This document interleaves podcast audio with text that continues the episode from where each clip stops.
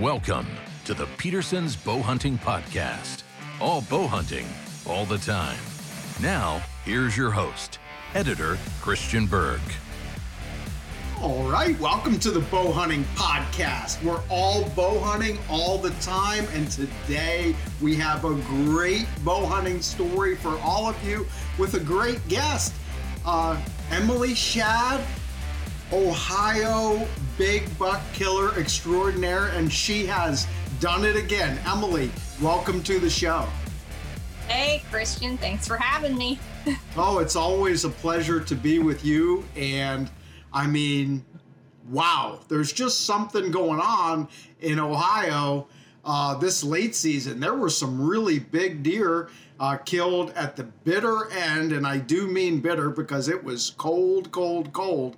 And you managed to uh, get it done on the second to last day of the season on another great buck. You had killed an absolute giant in 2020 and you followed it up in 20 i say 2021 it really was 2022 by the time you did it but yeah. the 20 2021 season so i mean i am super pumped for you and i can't wait to kind of go through this whole thing because i know it was a long uh, saga to finally get that deer on the ground yeah it was a very very long season like you said there was a lot of like really good giant deer that seemed to be killed in january I feel like December was kind of a slow month because of the heat and stuff. And then January, once we got that snow and ice and stuff, it really picked up.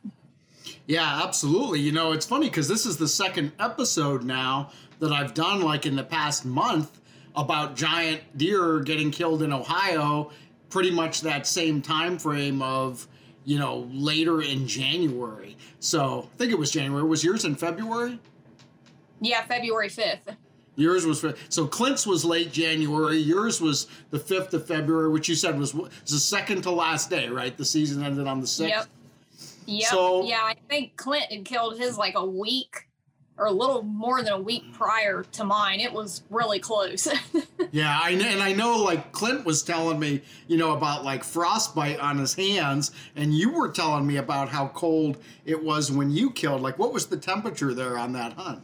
Um, I believe that day it was right around 20 degrees and dropping. But when I had killed him, it was a cold day. At least it wasn't windy, but it was very cold.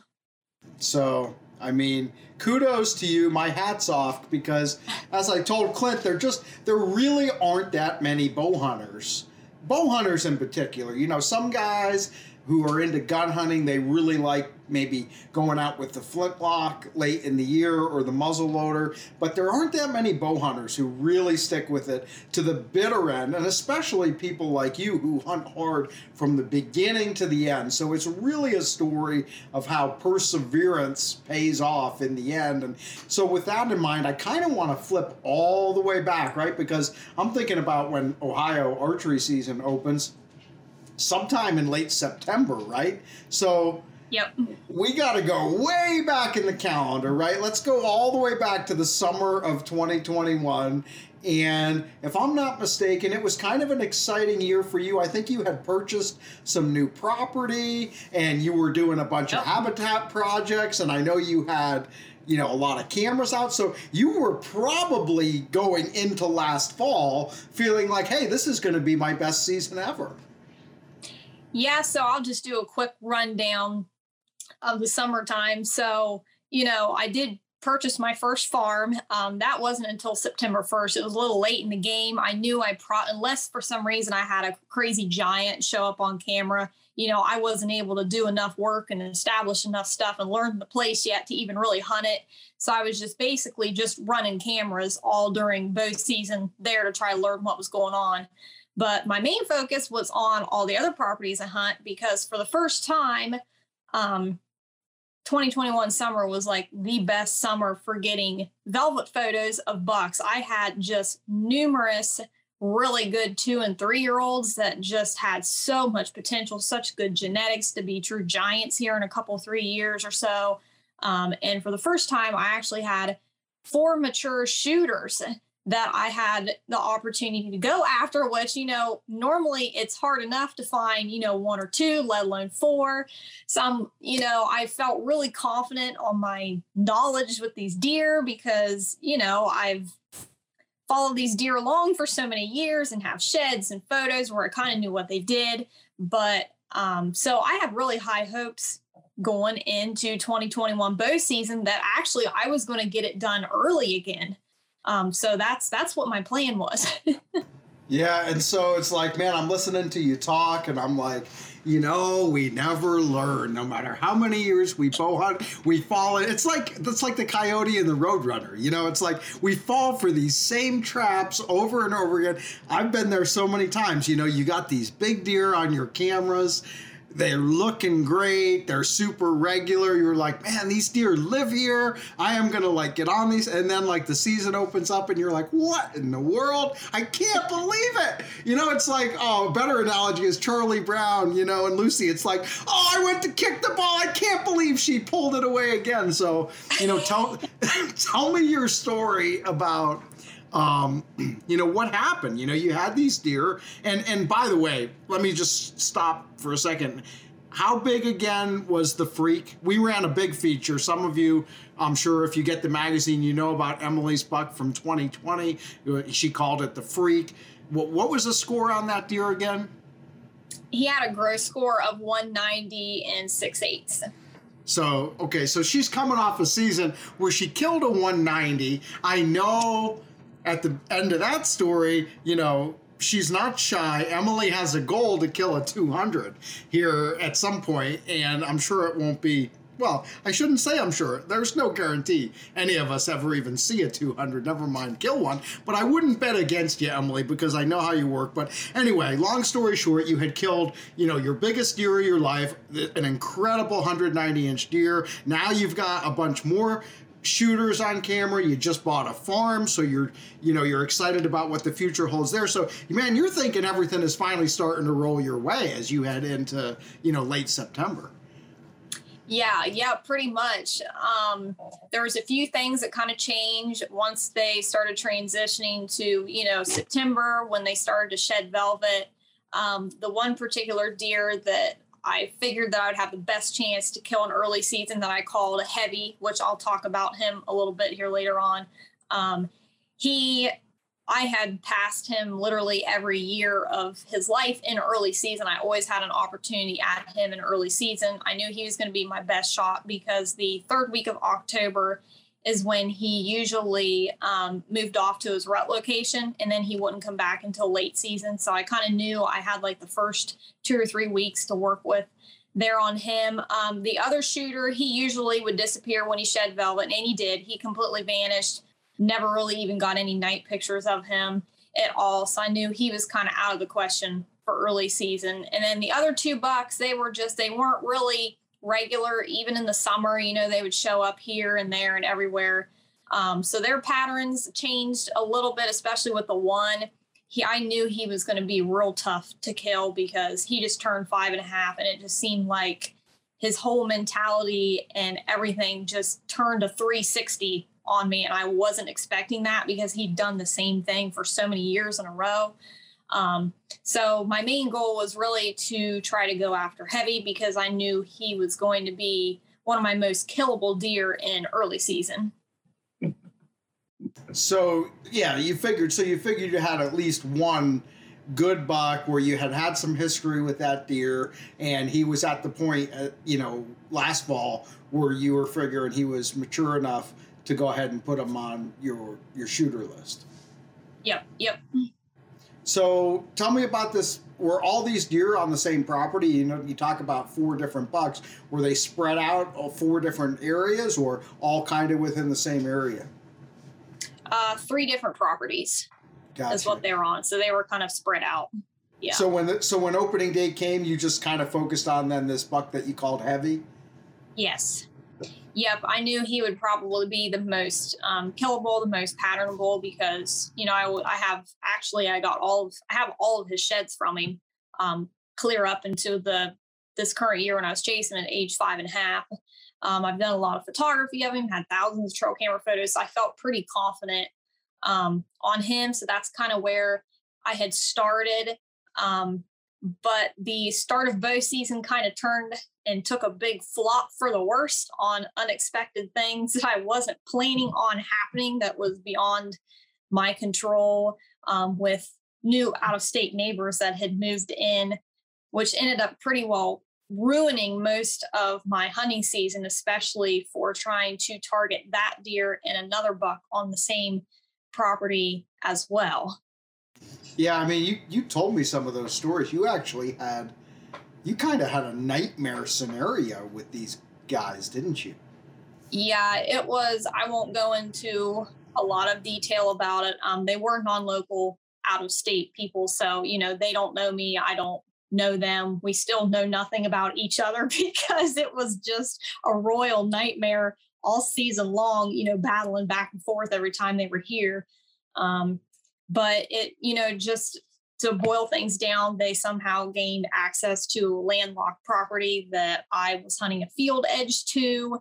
Um, so, which was honestly the worst possible thing that could have happened. Plus, they gained permission to hunt that place, and they honestly were hunting that place and not even their own place that they had. And they were hanging sets literally 50 yards from mine, facing me. And we literally could see each other sitting in the tree stand. They were walking by my stand while knowing that I was in it. They would come out like 20 minutes to a half hour or so early every single night on purpose because there was deer in front of me. And I don't know if they were mad because there were deer in front of me and not them. So they would walk out. And I mean, when they were walking out beside me, it was within 20 yards of my stand and they'd come through, blow all the deer out. They would talk and drive side to side. I mean, it was just unbelievable chaos that I had to deal with that no, you know, hardworking, respectful hunter should ever have to deal with. You know, I don't wish that upon anybody, uh, but it was it was just beyond a nightmare. And it's like just when you would think that wow, maybe they'll realize that I'm here and do something different. They never did. It just continued to get worse and worse and worse. The pressure became so bad that it seemed like I never was even getting pictures of heavy, period, because of all the chaos. The bucks were disappearing, deer weren't daylighting anymore. I mean, it was just complete ridiculousness. so, I mean, it's hard to even, like, I think we've all had situations where people were just basically trying to piss us off on purpose and it's super super frustrating. Um, did they ever give you any indication that they were like like you said you know oh they're walking that close they had to know you were there did they ever like give you like a wave or anything to just like let you know like yeah we know you're there and we're just screwing you on purpose yeah they they gave little little hints of things like they would see me go into the stand or vice versa and they would though I remember the one the one night the guy literally grunted and rattled in the stand solid for the last two hours and he never stopped on purpose. And it was the most crazy thing I'd ever seen in my life. And he did it on purpose thinking it was gonna mess you know me up or whatever. But the crazy thing is is every time they were here it's like they just kept doing it and doing it. And it's like they were ruining it for themselves let alone me. So nobody was winning the game at this. I mean if everybody just could have had some common courtesy and respect and got along and you know everybody just would have cooperated things could have been different for everybody Yeah, we could do a whole episode just on that, right? I mean, sounds yeah, like yeah. sounds like these guys were like, you know, we don't really care if we get a deer, but we just want to make sure we spite the person across the property line, you know? I mean, yeah, I mean that's that's how it was starting to feel and it was just I mean, it was so frustrating. I mean, you can't you couldn't help but just get frustrated and angry and depressed and just wanting I mean, it just made me want to quit hunting because you couldn't even enjoy it for the fact that you couldn't even sit in a stand one night without something taking place. so, so how long did this go on? And like you said, you know, it's very frustrating. It's defeating. I know you obviously had access to other places, you know, because I don't think we're talking about your farm at this point. We're talking about another no. property, and and I think you mentioned that there were a couple others as well. So I mean, did you just decide like I'm going to shift gears, and how long did it take you to say, all right, you know, I'm not going to keep on trying to beat my head against the brick wall over here. I'm gonna I'm gonna go pivot to Plan B. So I stayed pretty persistent with it because I was kind of wanting to just prove a point that, hey, I'm, you know, I've been here for years. I'm not backing down. No matter what you do to try to torture me, it's not going to work. So I was kind of just trying to prove a point at the same time. And then in another aspect is honestly, none of the other bucks were even even remotely predictable. You know, I hunt very small acreages, so it's not like I could really pattern a deer, figuring out a deer. I wasn't getting any daylight, you know, photos at this point of any of the other bucks. The buck that I called Dagger had not showed back up yet. He usually never did until November. So it's kind of like it was this one deer and that was it because I'm not going to go and hunt another farm when there's nothing even coming in just to go hunt there and end up, you know, creating smart does and smart deer and, you know, just kind of blowing the place out until, you know, the time that I really need to go there and hunt. So I just kind of I stuck with it as long as possible. Luckily, they were only here for like a week in October. We battled then, and then they were here for a couple weeks in November, which was really bad because it was even got even worse. Um, but they they actually finally threw in the towel and gave up and ended up leaving and not coming back uh, the pretty much the opening day of gun season that was the last time that i saw them thankfully uh, you know i've had a couple things like that over the years i had a property uh, back in the day before i lived where i live now i had a property closer to a uh, a city here in Pennsylvania, and man, we'd have so much trouble. I would get tree stands stolen off of oh, that wow. property. And you know what? Like, just kind of the same thing. I was like, you know what? And you know, I had an unfair advantage to a certain extent being in the industry, you know. So I, I mean, I do sometimes get people will like send me some stands. I'd be like, you know what? You steal one, I'll put up two. You steal it again, I'll put up four. Your ability to steal stand, and I was chaining and locking these things. So they were oh. going through effort, right? I mean, they had to come out with the bolt cutters and get up there and cut, you know. So I'm like, that's crazy. I'm gonna, I'm gonna make you work for it. You know, I will, my ability to erect stands will surpass your ability to steal them. Why, I should, you know what I should have done? I should have just started saddle hunting, but I didn't know about that. Save you from getting stand stolen that way. That's right. take it, but, take it in, take it out. oh, I have been there, and I know, like, oh, we all know better. You know, I mean, the people who are yeah. doing that to you, they should know better. We should know better than to like dig our heels in and be like, you know what? You want to play this game? I'll show you. And it's like, uh, it never, it never turns out well. You know what I mean? For anybody. No, it never does. And I'm a really stubborn person. I am not the type of person to back down, give up, or let anybody run over top of me. So I was in for it for the long haul to the bitter end, however long it took. I was standing my ground.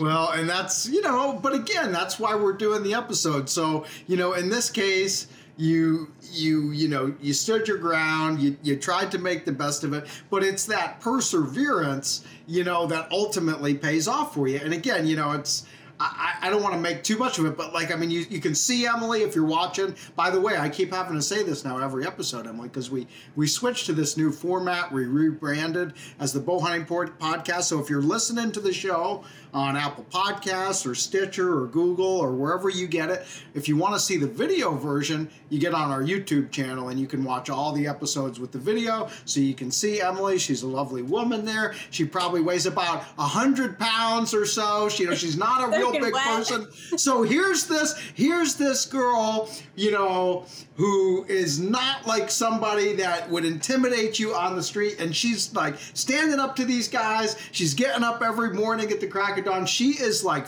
fierce that like is way beyond what you would think when you just look at her and that's what always impresses me about you emily. So so you dealt with this so now what happens? You know obviously season's going on and you're still even after these guys are gone now you, i mean you just took us even with just these guys. You know you said you know these guys kind of screwed it up. You weren't seeing heavy. None of those other bucks that you had on camera were showing up you know at least during the day anytime obviously you would have gone and hunted them if you if you thought that they were killable and now you just brought us basically to the beginning of gun season and so now, even if those guys weren't in the picture, which, like you said, they finally left after opening day, but now you got to deal with all the gun hunters, and everybody knows. I mean, it doesn't matter if you're in Ohio, Pennsylvania, any any state that has a gun season. I mean, we all hate it if we're hardcore bow hunters because it it screws everything up and it just creates more unpredictability. And so, like, yeah, opening yeah. day for first Saturday of gun season, whatever it is, like as a bow hunter, you're always thinking like, man, there's just as much a chance that a gun hunter like pushes a giant to me as I push a giant to a gun hunter, you know, and it, I don't know about you, but that makes me super paranoid about walking around in the woods during gun season.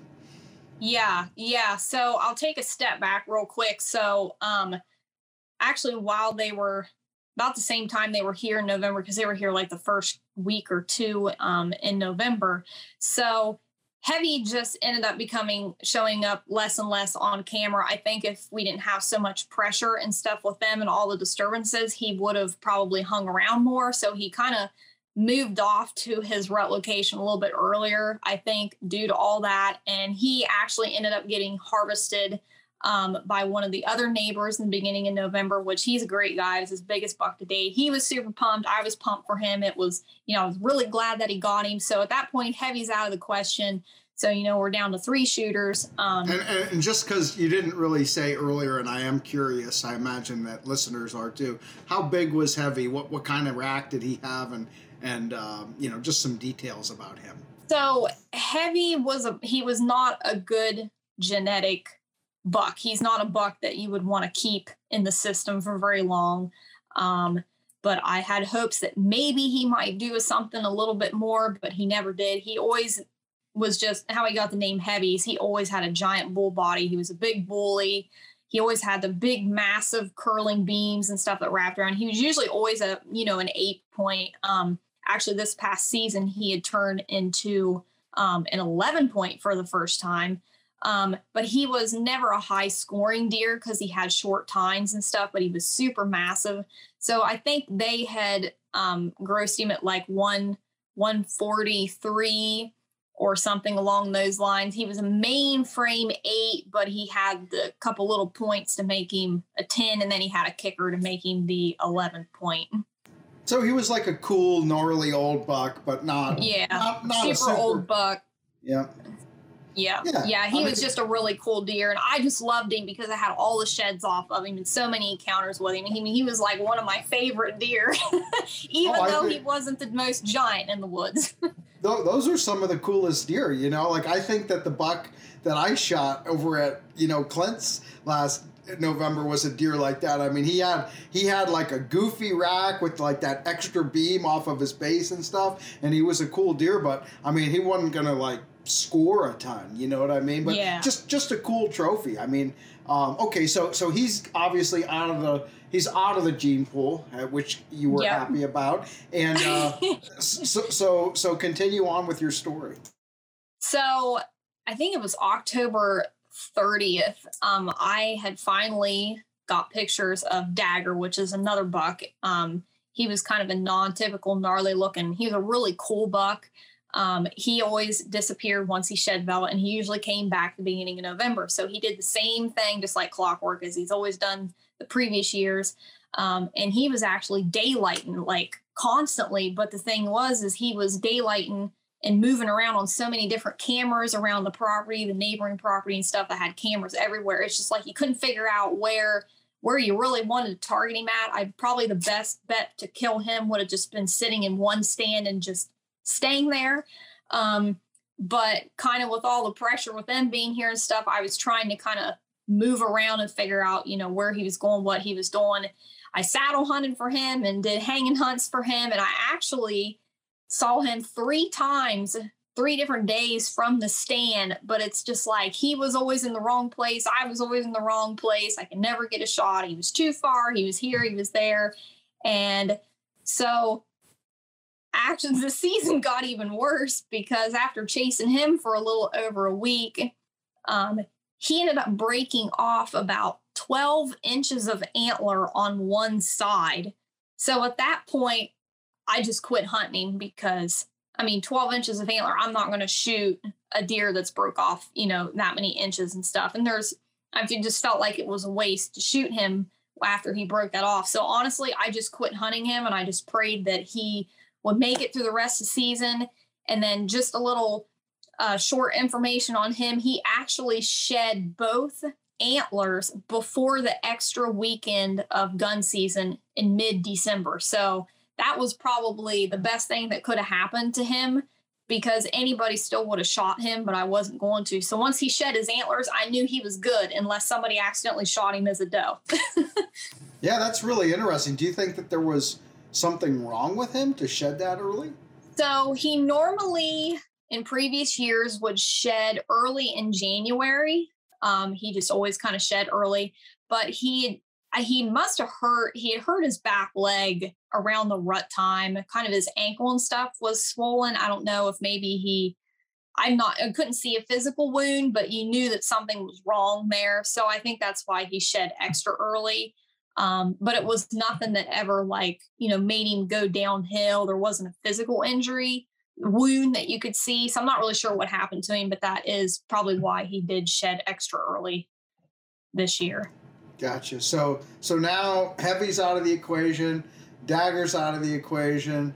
I, I can't remember what other deer. I don't know if you mentioned their names, but just seems like they're falling like dominoes here on you. yeah, they're falling like dominoes, and so it was literally I passed up. I don't know how many, just unbelievable two and three year olds that just most people would shoot in a heartbeat, but it's like I can see, I can see the potential in them, and I'm like, this deer really has the potential to be something special in a couple years. Some of them I passed two and three times. Um, I had passed another buck on another farm that was actually would score more than the one I ended up killing. Um, and he probably 95% of people would have shot that deer and I didn't do it. I'm pretty proud of myself because I look back at that I'm like, man, that was a big deer. and I okay, so, walk, but so so let's you know, this is the thing about you and Clint and it's funny and again people if you read the magazine a bunch if you listen to the podcast you know that clint casper and, and emily live not too too far from each other in Ohio, and definitely are good friends and keep in touch with each other. And you know, it's interesting because you guys have similar philosophies on your bow hunting, but I mean, it's not like you grew up bow hunting together. You got to know each other. You were both very serious bow hunters at that point. But, you know, Clint likes to talk about never settle. And I think that, you know, it's worth taking a little aside here and talk to me about your sort of philosophy about passing these deer because obviously, you know, you do live in an area where the hunting is good. You do, you're fortunate to have, you know, no, I mean, it's not like there's one behind every tree, but there's a decent number of mature bucks in your area, and you know that if you pass deer, there's a real legitimate chance that they can live to kind of get to this, you know, true max size. So, you know, I've always struggled to do that being from Pennsylvania. You know, I tend to err on the side of let's let's punch the tag. Um, how do you for for people like me emily who need you know we need your help. We can't pass 140s you know waiting for 150s you're passing 160s waiting for for 180s you know? Uh, how do you what what do you say? And and and you know how do you what's your thought process when these deer are standing you know 12 yards under your tree? So I feel like for me, growing up in the state, like you said, there is, you know, a better opportunity for bigger deer to be around than in other states like Pennsylvania, for say. Um, so there is, it is easier to find bigger deer here and it is a gamble especially this past year for letting deer walk because probably 80% of the deer that I passed did get killed, which really sucks. But I mean, it's reality. There's nothing you can do about it.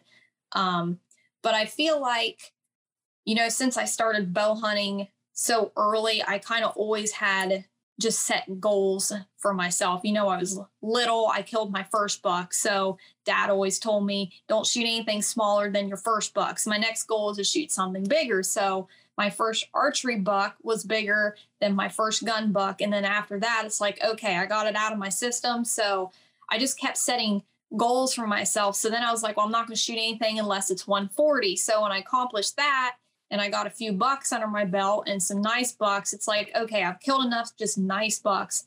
Now I want to go more towards management side of things and really go for targeting just mature bucks only regardless i mean obviously if there was 180 190 inch buck that was you know three or four year old living here knowing the all the pressure that's around me now it would probably be really tough to pass that deer because you know right now it probably would not make it but just like this deer for instance that was bigger than the one that i ended up taking he's only a three year old and i knew how much he grew from two to three and I know that if he will make it another year or two, he has the potential to be a booner because I've seen what he's done.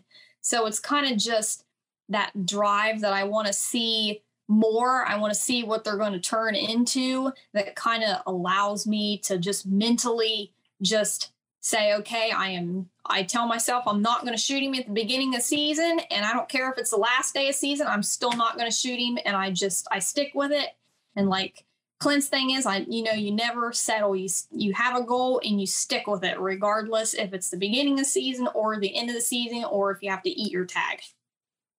Well, a couple things that I pick up on as I hear you talk about that. Okay, one is, and I think this is really important for all of us, and it's regardless of whether your goal is like Emily's, which is to shoot, you know, a fully mature deer, probably, you know, at least 170 or, or better, or if your goal is even to just shoot the first legal buck that comes along, because there's nothing wrong with that, right? But the, but the nope. key is know what your goal is. You know, Emily's going out there. She's already decided before she climbs into the tree what she's shooting and what she's not shooting that day. I think that's what we all should do because the last thing you want to do, again, even if your goal is to say, hey, I'm going to shoot the first legal buck that comes along, well, you don't want to be you know, sitting there at the end of the season kicking yourself for passing, you know, that that basket racked eight pointer that came by you the first day because if you were willing to shoot that on the last day, you might as well shoot it on the first, which is just reversing yep. the old saying, right? Mm-hmm. They always say don't, you know, don't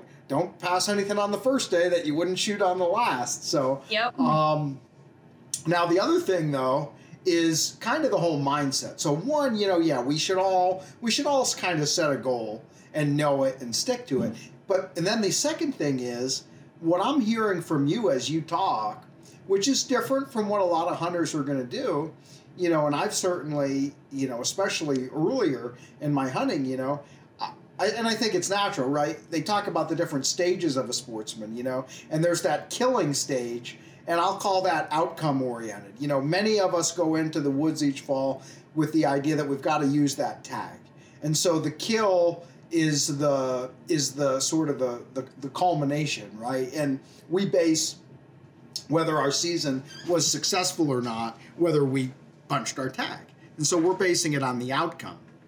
And people like you, Clint, other people who really tend to kind of take those top end animals on a regular basis, I would say you're more process oriented in your mindset where you're going to hunt and yes you you want to, to fill your tag but ultimately if you don't that's not really going to be the determining factor as to the, the success of your season because to you it's you know the strategy it's the learning it's the encounters that you have the, with deer along the way. And and when it's all said and done you're either going to look back and you're going to say well i killed one of these deer that i wanted to kill or i learned you know x y z that's going to help me to be uh, a better hunter next year and i also passed all those two and a half and three and a half year old up and comers that really were tempting in the moment, but now I'm glad that I've got them to hunt, you know, this coming fall.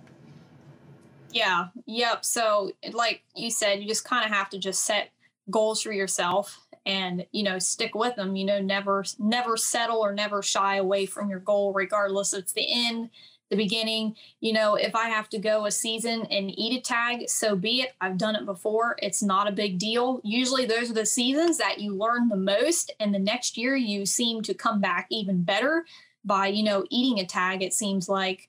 Um, but I just, I really just try to stick to harvesting a deer of mature age. That's all I really go for. I mean, score wise, I still want to, you know, keep it obviously try to over 140 preferably on a mature deer um, because usually most mature deer around here are going to be of that size um, so i do try to still keep it around you know that score because you know i hate to shoot anything that it's kind of putting me putting me back to way below where i started but definitely um, killing a mature deer is where where i really like to stick with all right, so let's continue on with your story now. Uh, we got to be getting closer to this uh, big success that you experienced, and I'm kind of wondering, like, I didn't ask you this at the beginning, but I'm going to ask you now. So I, I mean, because we know, right? We we gave this away at the beginning, we know Emily eventually kills a really nice buck, but I still don't know. Like, do you even have any idea that this buck exists? Yes, yeah, he was one of the he was one of the four um, okay. mature deer that I had to work with. Um, but he was kind of towards the bottom of the lineup because I knew that the first two that I was working with were going to be the most killable. Um, this deer from past seasons is usually the most killable in late season, um, along with the other buck that I have to go after that I've nicknamed Ghost hence is how he got his name ghost this year is because he pretty much ghosted me literally the whole entire season all the way from the beginning until the end um, so you know i was completely done hunting on this property altogether that i've dealt with with heavy and dagger and with all those guys and stuff because i had nothing left to target at all. So then i started targeting the other farm and the potential of killing ghost or the buck that i ended up killing that i nicknamed ice. And just trying i mean honestly when once gun season although all the gun seasons muzzleloader seasons that whole time frame nothing was happening. So many good bucks got killed. So many people were hunting. I felt like i was in a depression stage because you go and you check cameras and i was lucky to even show a year and a half old two and a half year old on any of my cameras. It was just depressing like there was nothing nothing there. Where did they all go? Did they get all killed? So, you know, I feel like the whole month of December, plus the temperatures were extremely warm. We had a bunch of rain in December. I feel like December, I honestly just kind of sat on the sidelines and just continued to check cameras, move stuff around. But I didn't hunt a bunch in December because there was just nothing to go after the other two shooters were just like they completely disappeared. Honestly, I had thought that Ghost got killed because I hadn't seen him for three weeks straight, even at night. And he apparently just moved off to a whole different area. I ended up finding out that he was alive um, later on when I saw him in person from the stand, completely avoiding the whole property that I was hunting, which I realized he was there the whole time, but he was just avoiding the property that I was hunting due to certain things. I don't know if it was, uh, you know, trail. Cam- I know he was really weary of trail cameras and stuff, and he just he got a different pattern. There was different a bunch of different things that was going on in the neighboring property. There was a standing field of corn where there was never a standing field of corn that got left all winter. I think he was just kind of going from the bedding straight to that corn and down the hollow to the other guy's corn. So he was just avoiding my area completely, but at least I did know that he was still alive.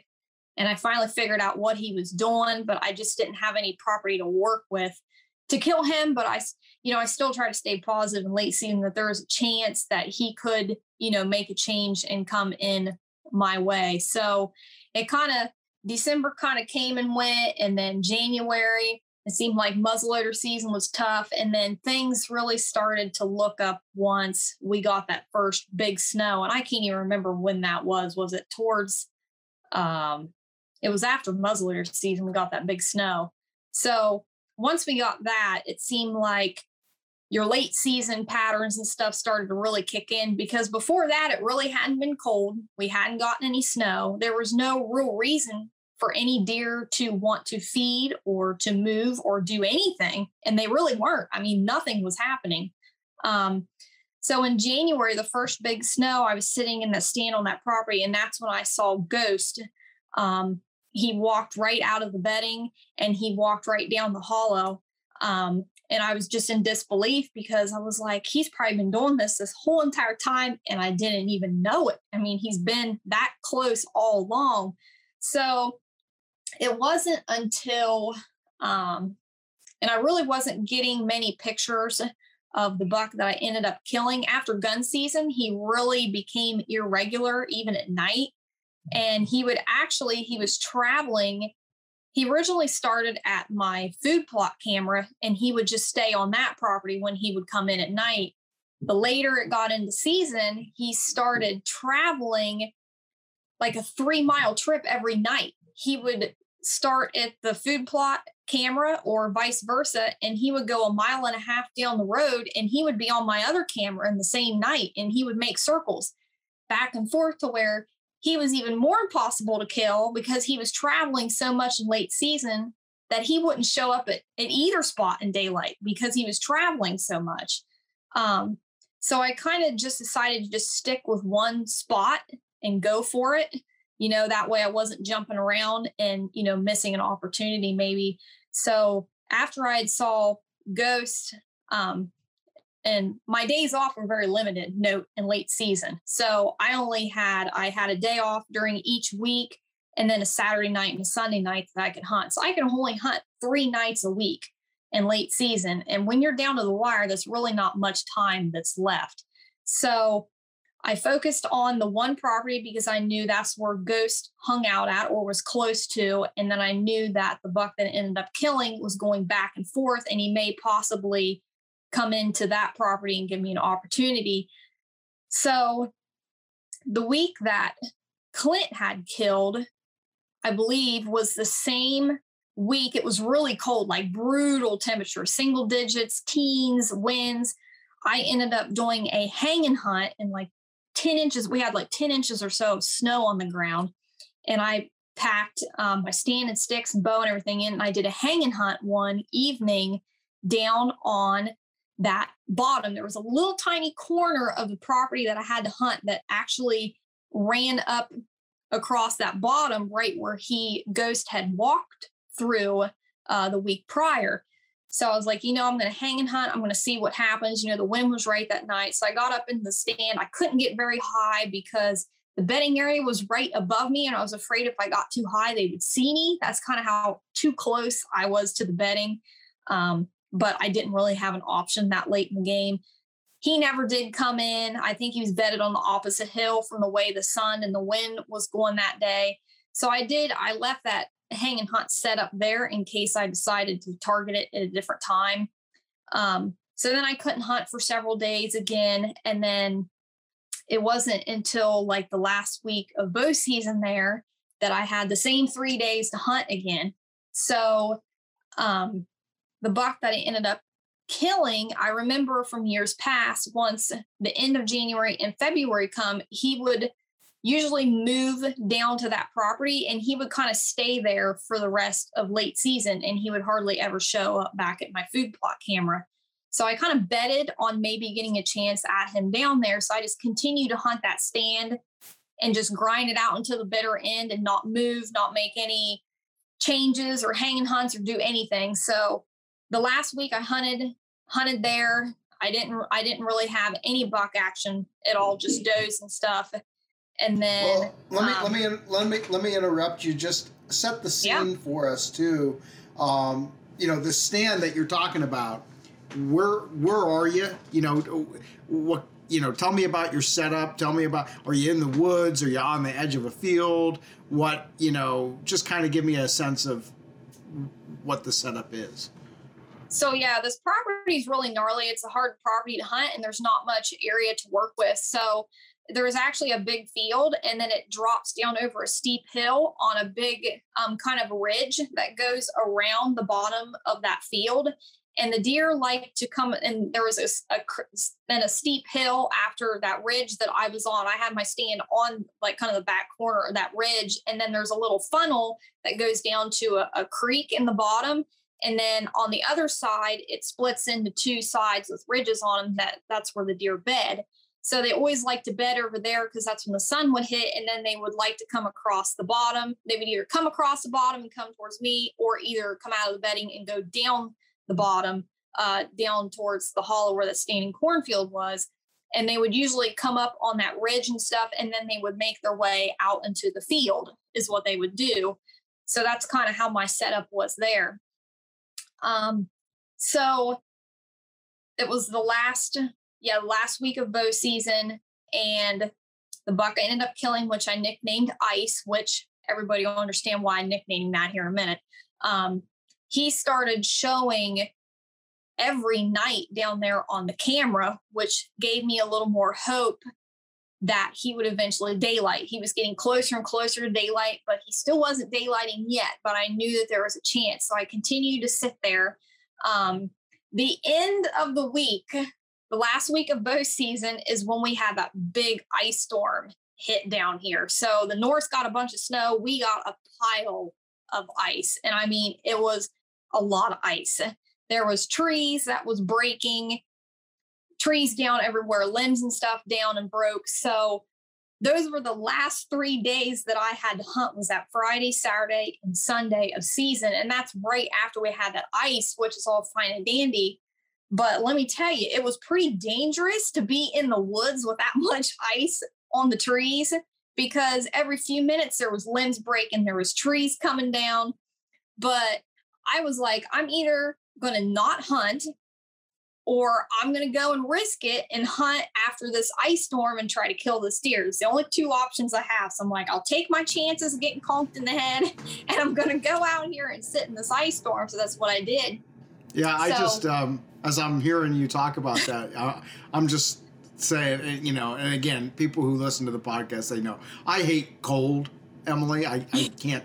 I can't stand the cold. I hate winter, and um, honestly, I'm liable to kill a buck like before Thanksgiving if it's even borderline because in the back of my mind I'm like if I if I kill this buck now I don't have to go back out after Thanksgiving. I probably I probably don't have to hunt anymore the rest of the year and it's going to get cold and I hate it. So like listening to you talk about it I mean I give you props. I just I really don't I don't love being out there bow hunting in the snow and the ice. You know, hey, you talk to a guy like Clint, man, he loves it. He's out there in Utah, you know, going through waist deep snow for miles. It's like, that's a good time for him. I'm like, man, you and Emily can have that stuff. I want to be like curled up by the pellet stove in, in January, February. But, anyways, with that, please continue your story. You're down to your last three sets. You're going all in, and uh, it's getting ready to happen. Yeah.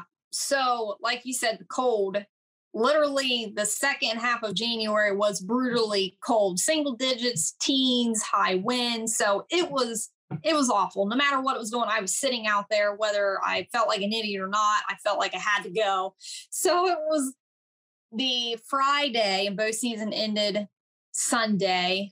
Um, that was the day after the ice storm. I went out. It was super, super flipping cold.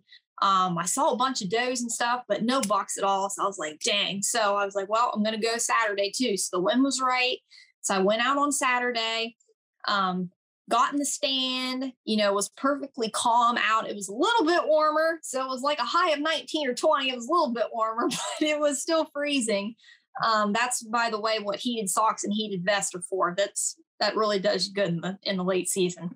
Okay, hang on. I gotta interrupt you because I actually just had a buddy text me um, like two weeks ago. He wanted my recommendation on heated socks and heated gloves and that sort of thing. And I was like, I mean, I, I told him a couple things, but honestly, I was like, dude, I don't hunt in that. I don't. And if it's cold enough that you gotta have that, you know. So Emily, give me your recommendations. You're you're more experienced hunting in the cold when you need that stuff. Plus, you're only like you said, you weigh 98 pounds soaking wet, so you don't you know you need a little bit of extra help to stay warm in that. Yeah, that I need I need lots of extra extra help to stay warm in the tree stand, or I'll turn into a popsicle. But honestly, I can't even. That's terrible. I can't even remember the brand of my vest and socks, but they are the same brand, and I can't even remember where I found. I think it was Cabela's that I found them on. So I mean, you can find them on multiple different websites and stuff. So there's all kinds of companies that make this stuff. And like I said, I feel dumb. I can't even remember off the top of my head what the brand is now, but I am very impressed with them. Um, and it really saved my late season. Without them, I literally without them and hand warmers, I would have just had to stay home. so well, it's good. At least at least they work. We don't know what they were, but they worked really well. Yeah, yeah. So down to the Saturday before the end of bow season. You know, it's cold. I said it's 19 or 20, but it's completely calm. The wind is pretty good. Um, it was, I think, a south, a southwest, south, southwest. So south is starting to get a little sketchy for my stand because how they come up um, from that bottom and up that draw that comes up to me is kind of south wind, kind of blows that direction. But you know, this late in the game, who cares? So I'm sitting in the stand, and normally the deer come either from my right or they come kind of out in front of me so I can see them when they're coming. When I see deer coming, I get stood up and ready and I stand the rest of the evening. I don't sit back down once deer start coming in. I've learned my lesson on that in the previous years.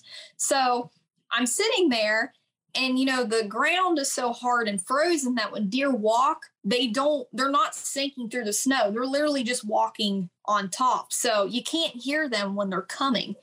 And i happen to see something out of my peripheral vision and i kind of look down and here's this doe and fawn. They came from behind me which they normally don't come in from behind me. And they literally walked right underneath my stand the fawn did the doe, of course, you know, how big does are, they have to go downwind first and be a pain in the butt. So, you know, she went downwind and to my right, and all of a sudden she just looks straight up at me and starts stomping and, you know, giving me the head bob. And I'm like, this can't possibly be happening because if she blows, my whole night is going to be ruined, regardless of a buck is coming or not. So she starts doing the head bob thing and she starts start stomping and stuff. And I'm just praying that she doesn't start blowing. And she never did, thankfully. She kind of got comfortable again. She could kind of sense, obviously, she knew that something was there, but it wasn't enough to really spook her off. So she ended up coming around, but she she kept an eye on me. So it's like I'm stuck. I feel like I can't get up. I can't do anything because she's just keeping an eye on me the whole time. So I'm kind of watching her and I see something to my right out of my peripheral vision across the creek, literally walking right in front of my hang and hunt setup that I still have down there from the week prior. And I see this single deer, a big dark body, and I'm like, that's a buck. It has to be a buck. And sure enough, it was. I could see some white antlers in between this and that and the other. Um, I didn't know what bucket was at the time because he was still so far away. And I'm like, this can't be happening. I'm pinned. I can't get up. I can't move. I have a buck coming in and he's coming fast. Like he is not moseying around, sniffing, nothing. He is on a beeline right for me. So I'm watching him and trying to watch the doe to see what I can move and get away with. And all of a sudden he's at 40 yards and I realize it's the big 11 point, which I nicknamed Ice because I hunted him in the ice storm. Um, he's at 40 yards and he's coming and I'm still sitting in my tree stand. My bow is on my bow hook and I am literally in a pickle right now. The doe is still looking at me and I'm like, this cannot be happening. So I'm like, either option A, the buck is literally just going to come in and come through and make his way out of here and i'm still going to be sitting and not get a shot. Or b i'm going to get up and the doe's going to blow out and so is the buck and i'm still not going to get shot. So either way i feel like i'm pretty well screwed in this situation. So i tried option b of getting up while the doe is slightly keeping an eye on me and just hoping that I can move slow enough to where she doesn't spook and pick me off. And that was a really, really ballsy move to do that with that buck that close. Um, but it's what I did. She kind of was keeping an eye on me, and I moved in such a slow motion that she didn't even realize that I was moving. And I was able to get stood up somehow or the other. Don't tell me how.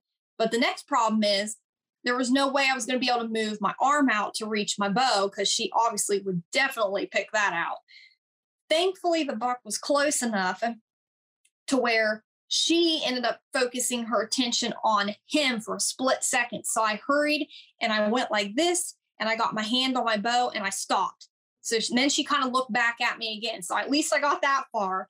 And then she looked back at the buck and I hurried up and I pulled my bow off my bow hanger and jerked it right in front of me real fast. And then she looked up at me and then I was good. I didn't move. And I'm like, oh my gosh. So, so finally he gets so close to where she bolts, you know, because them does when a buck gets too close to him, they just take off and get the heck out of Dodge. That's what she did, which was the greatest thing that could have ever happened. So, and I'm like, okay, now I still have to get turned, put my release on my string and get drawn back with this deer being this close to me. So I had this bundle of like three trunk trees out to my right, kind of diagonally to my right down the hill. And he was about to walk behind that bunch of big tree trunks. So I'm like, okay, as soon as he walks behind that, I'm going to turn, put my release on, and draw really quick. And that's what I did. He put his head behind the tree. I did all that, got drawn back to where by the time he put his head out on the opposite side and continued to walk through, I was already ready drawled back and ready to go. So he ended up stopping because the fawn was there and he looked at the doe and he's at 13 yards. Like, and I have my sight set, my pins on 20. So he is so close and I'm over 20 feet in the air. So it's a steep angle. You know, everything just happens so quick. You're just, your brain leaves you when a big buck comes in. And I should have aimed lower to, you know, compensate for it being so close and such a steep angle, but I didn't. I still aimed where I would normally aim like an idiot. And I felt confident though. I felt good. I squeezed it off and I heard the arrow hit him and he literally whirled around and took straight off from me like he was going Mach 10. He took off so fast to where honestly, I couldn't even see where my left or right was on him all I could see was it looked like it was a little high, and my arrow got like no penetration. Like I was completely clueless on how I didn't get any penetration at 13 yards when I usually blow right through deer at 20 yards. So, you know, I immediately start panicking. I thought I saw him go on around the ridge. My arrow was still in him. I didn't really hear a crash. I didn't know where he went. So I immediately start calling everybody, telling them about, you know, what happened. What do they think of the shot? You know, I don't know what to think of the shot. So I ended up deciding to sit for, I don't know, 15, 20 minutes before I got down. And actually, more deer were coming. So I had to hurry up and get down before they saw me up in that stand. Um, so I got down, like, okay, you know, I'm not sure where I hit him, where my left or right was, really not sure anything at this point. So I get down, I'm like, well, I'm going to see. Obviously, I'm not going to find my arrow because I could see my arrow was still in him, but not far. So it's like, I'll see if I can find blood that might tell me not the first drop, and it's snow covered. So blood should be easy to see, not the first drop of blood. I went like 80 yards. I thought I was on his tracks where he took off running. It was a big set of buck tracks that was running hard around the hill in the snow. And so I was following them tracks for about 80 yards in the wide open woods and not the first drop of blood. So my heart just immediately sinks like, you know, what had happened. So I ended up just backing out for the whole entire night. I knew that was the best thing to do with being unsure of the shot. Isn't, um, isn't, that isn't that the worst? Like everything you just described, like every single bow hunter has been there. You know, like you you finally get this buck that you really want, and you make a shot, and you hit the thing. You know, it's bad enough when you miss. When you miss, that's really deflating, but you missed and it's just over. You know what I mean? You just deal with it. But like, yeah, yeah. you got this shot and you can't make sense of the shot, and then the deer runs off and gets out of sight, you know, real quick. Then you start to question everything, and you're asking yourself, you know, did did what I just saw happen really happen, or did I yeah. see something else? And then then you're trying to like replay it in your mind. Then you're then you're like, well, I didn't get any penetration. Well, maybe I actually like went in and it hit the opposite shoulder and it bounced out so quick, and that's why it didn't look. Or did I hear a crack and did I hear a bone? And what if this happened and what if that happened? And then like you get yourself completely like convinced like I could tell you if I could be there like the little devil on your shoulder in that moment, I could and we'd all be the same way. Like I could convince you of anything in that moment. Yeah. And you'd be like, yeah, that probably what happened. That probably what happened, you know? And it's like, oh, it's the worst. And then you get down. So it's like you said, you're like, oh, I'll get down. Oh, you know, in your case, you knew his arrow was in him, but it's like, I'll look for my arrow or I'll look for my blood. And like, and again, we've all been there. It's like, oh, I know he was standing right here. And you're like, there's no hair, no blood, not one speck of blood, not one single hair. I can't find my arrow. My arrow's not anywhere. Oh, I'll just go a little bit the way that he went. I know he went this way, and if I can find like a little bit of blood, then I'll have some hope. And you go down there, and like, there's no blood. And you're like, you have nothing. You have nothing to go on, nothing to encourage you, and you have to go home. I mean, Yeah. it, oh, I literally it, had zero hope at that point. It sucks. It totally sucks. it really sucks. And I just kept telling people, I was like, how can I screw something up at 13 yards that freaking bad to where there's no blood, there's no arrow, there's no deer, there's nothing? I'm like, if I screwed up at 13 yards, I might as well just hang the bow up. Well, and and the other thing, you know, in your case, like this is the day before closing of season, and at this point, how many how many days, how many hours, how many sits have you put in? Over 70. Right. So over Over, over 70 days. over se- seventy days or seventy sits. 70 days. So more than 70 sits, because I'm sure you Yep. hunted morning, morning and evening on some of the days. Yep. So you you've put literally over, you know, let's conservatively say you've got over 250 hours probably in a tree at this point for Yeah. to, to get those limbs bent back. So I mean, Yep. you know, no pressure or anything, but there's a lot riding on whether you find this deer the next day. Yeah, yeah, no pressure at all. It's only almost the last day of season, and I've hunted over 70 days. And, you know, my mental capacity, there's not much left there at this point after the season that I've had. And then I have to go home and try to sleep at night. Um, I didn't eat, I didn't sleep. I got up the next, you know, morning. I thought I was going to throw up. I still couldn't eat. I was a train wreck. My feet, my hands were sweating because I was so nervous. I was just a freaking train wreck at this point. So I got up at the butt crack of dawn. I'm like, I am, I'm not waiting for anybody to come here and help me. I was like, I got to go out there and figure out what's going on. If I can find this deer, I've got to do it now because this is the last day of season and I've got to find this deer or I am screwed.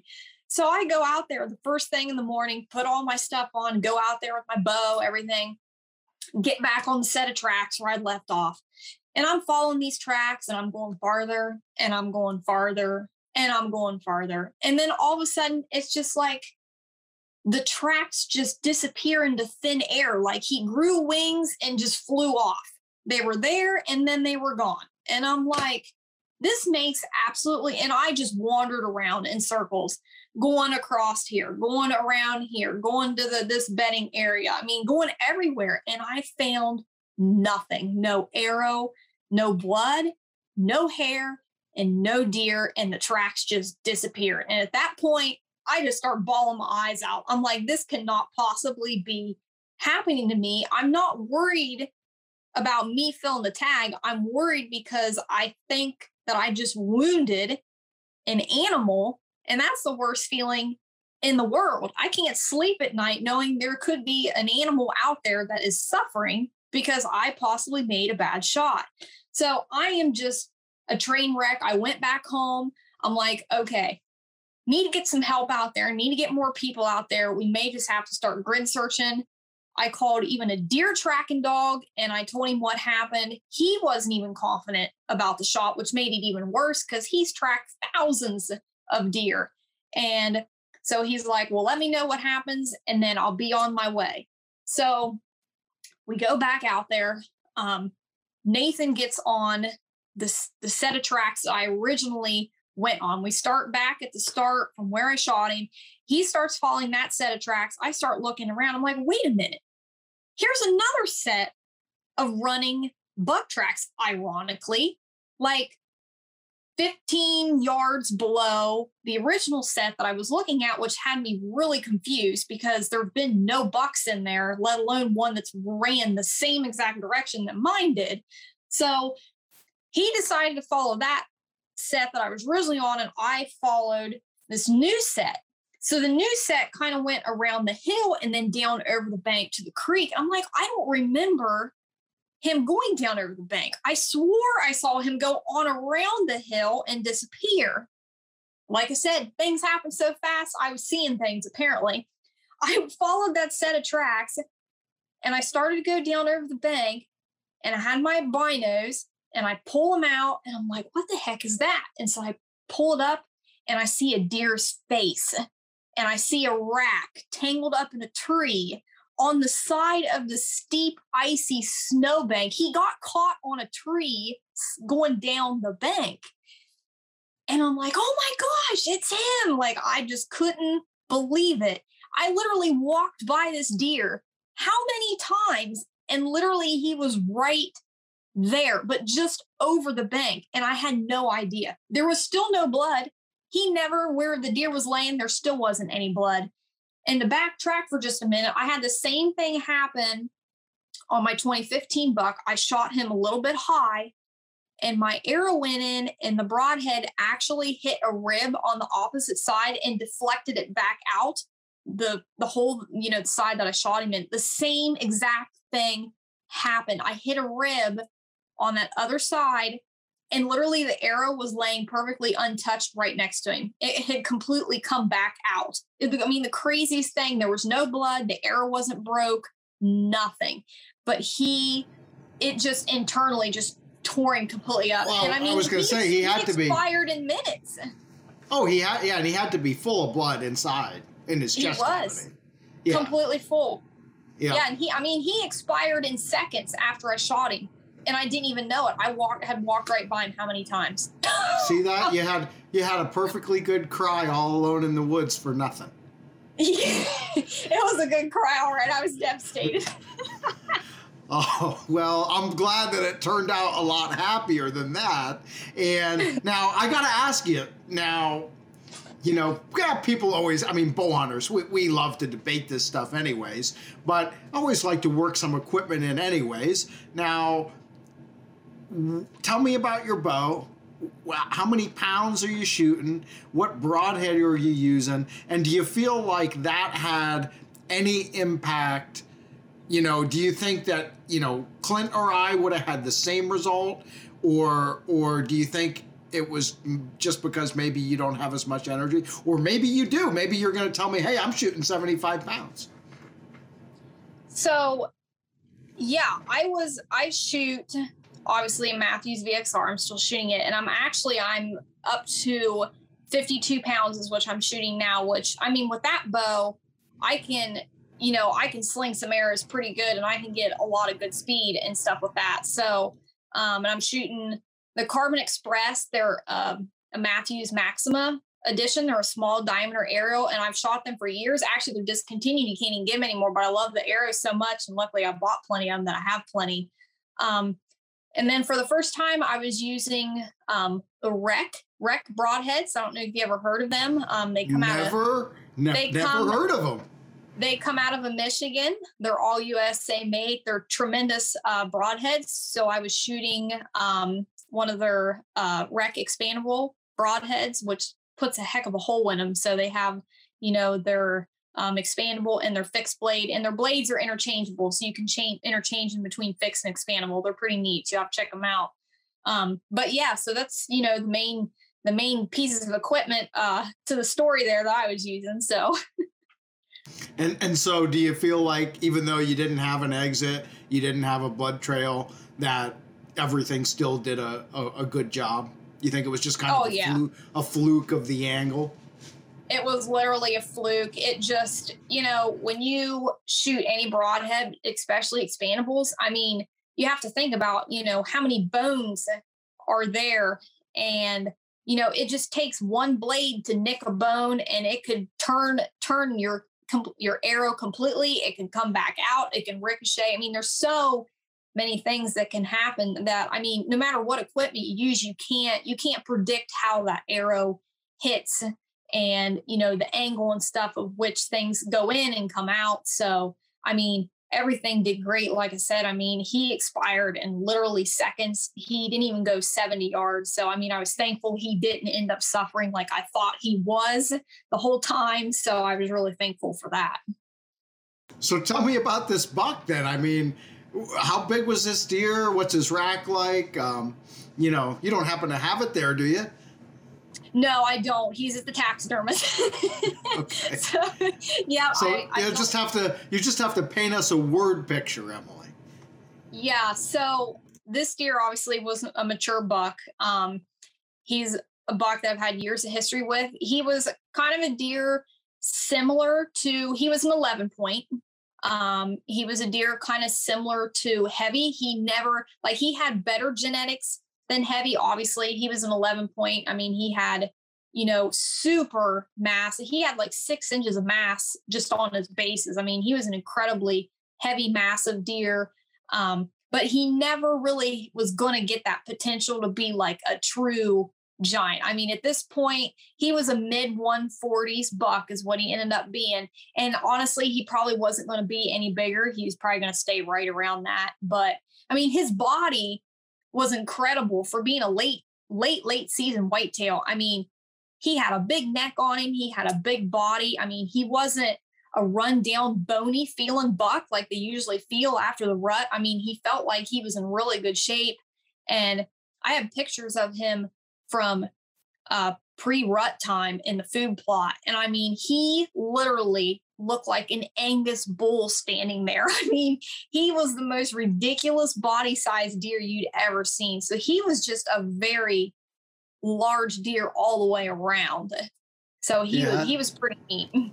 That's awesome. And the thing is, I always say, you know, with so many uh, of these trophies, you know, every hunt is unique and, eh, you know, everybody's season has different circumstances. And if you do the conversion factor, you know you factor in all the days that you hunted sticking with it to the to the bitter end going through all that cold suffering you know every tear that you had to shed in the woods there like that bumps it up to like being almost a 190 inch deer just like the freak I mean, I'm not. I mean, I'm not kidding. I mean, I'm. I'm kidding, but I'm not really kidding. You know what I mean? Like, yeah. we get we get too caught up in judging you know, yeah. trophies based on score. And I mean, hey, score is interesting. And if you ask me if I'd rather shoot a 200 inch deer than a 120 inch deer, I'm going to say yes. But, you know, there are things about these seasons. I know when you see that mount that's going to go on the wall there at your house, you're always going to have, you know, some incredible memories and a great story off of this past hunting season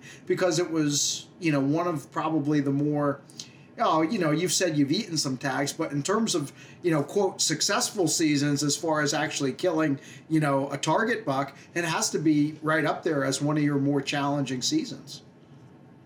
Yeah, so yeah, I mean, this this deer he he may not have been 190 inches, he may not have been 200 inches, but he was a mature deer and with how the season went and how it ended and all the past I feel like the deer that mean the most to me are the deer that I've built a story with. I have a storyline, you know, I have years of past history. Those are the deer that mean the most to me. There could have been a 200 incher that walked in front of me that I never seen before, but that deer wouldn't mean as much to me as what this deer that I killed on February 5th did because I had such a storyline, you know, with that deer for years that he meant just as much to me as Freak meant to me being 190 inches, and he was not 190 inches.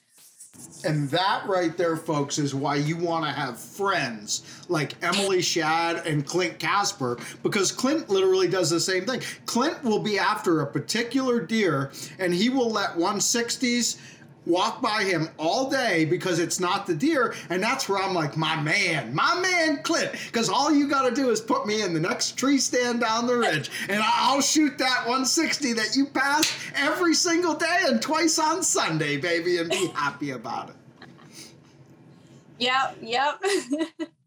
So, okay, so wrapping it up here, because we are like past time, but it was a great story. I mean, I've had fun. Hopefully, everybody has enjoyed listening to, you know, the twists and turns of Emily's season. But as you look back now, obviously, you've got the trophy, you've got a great story.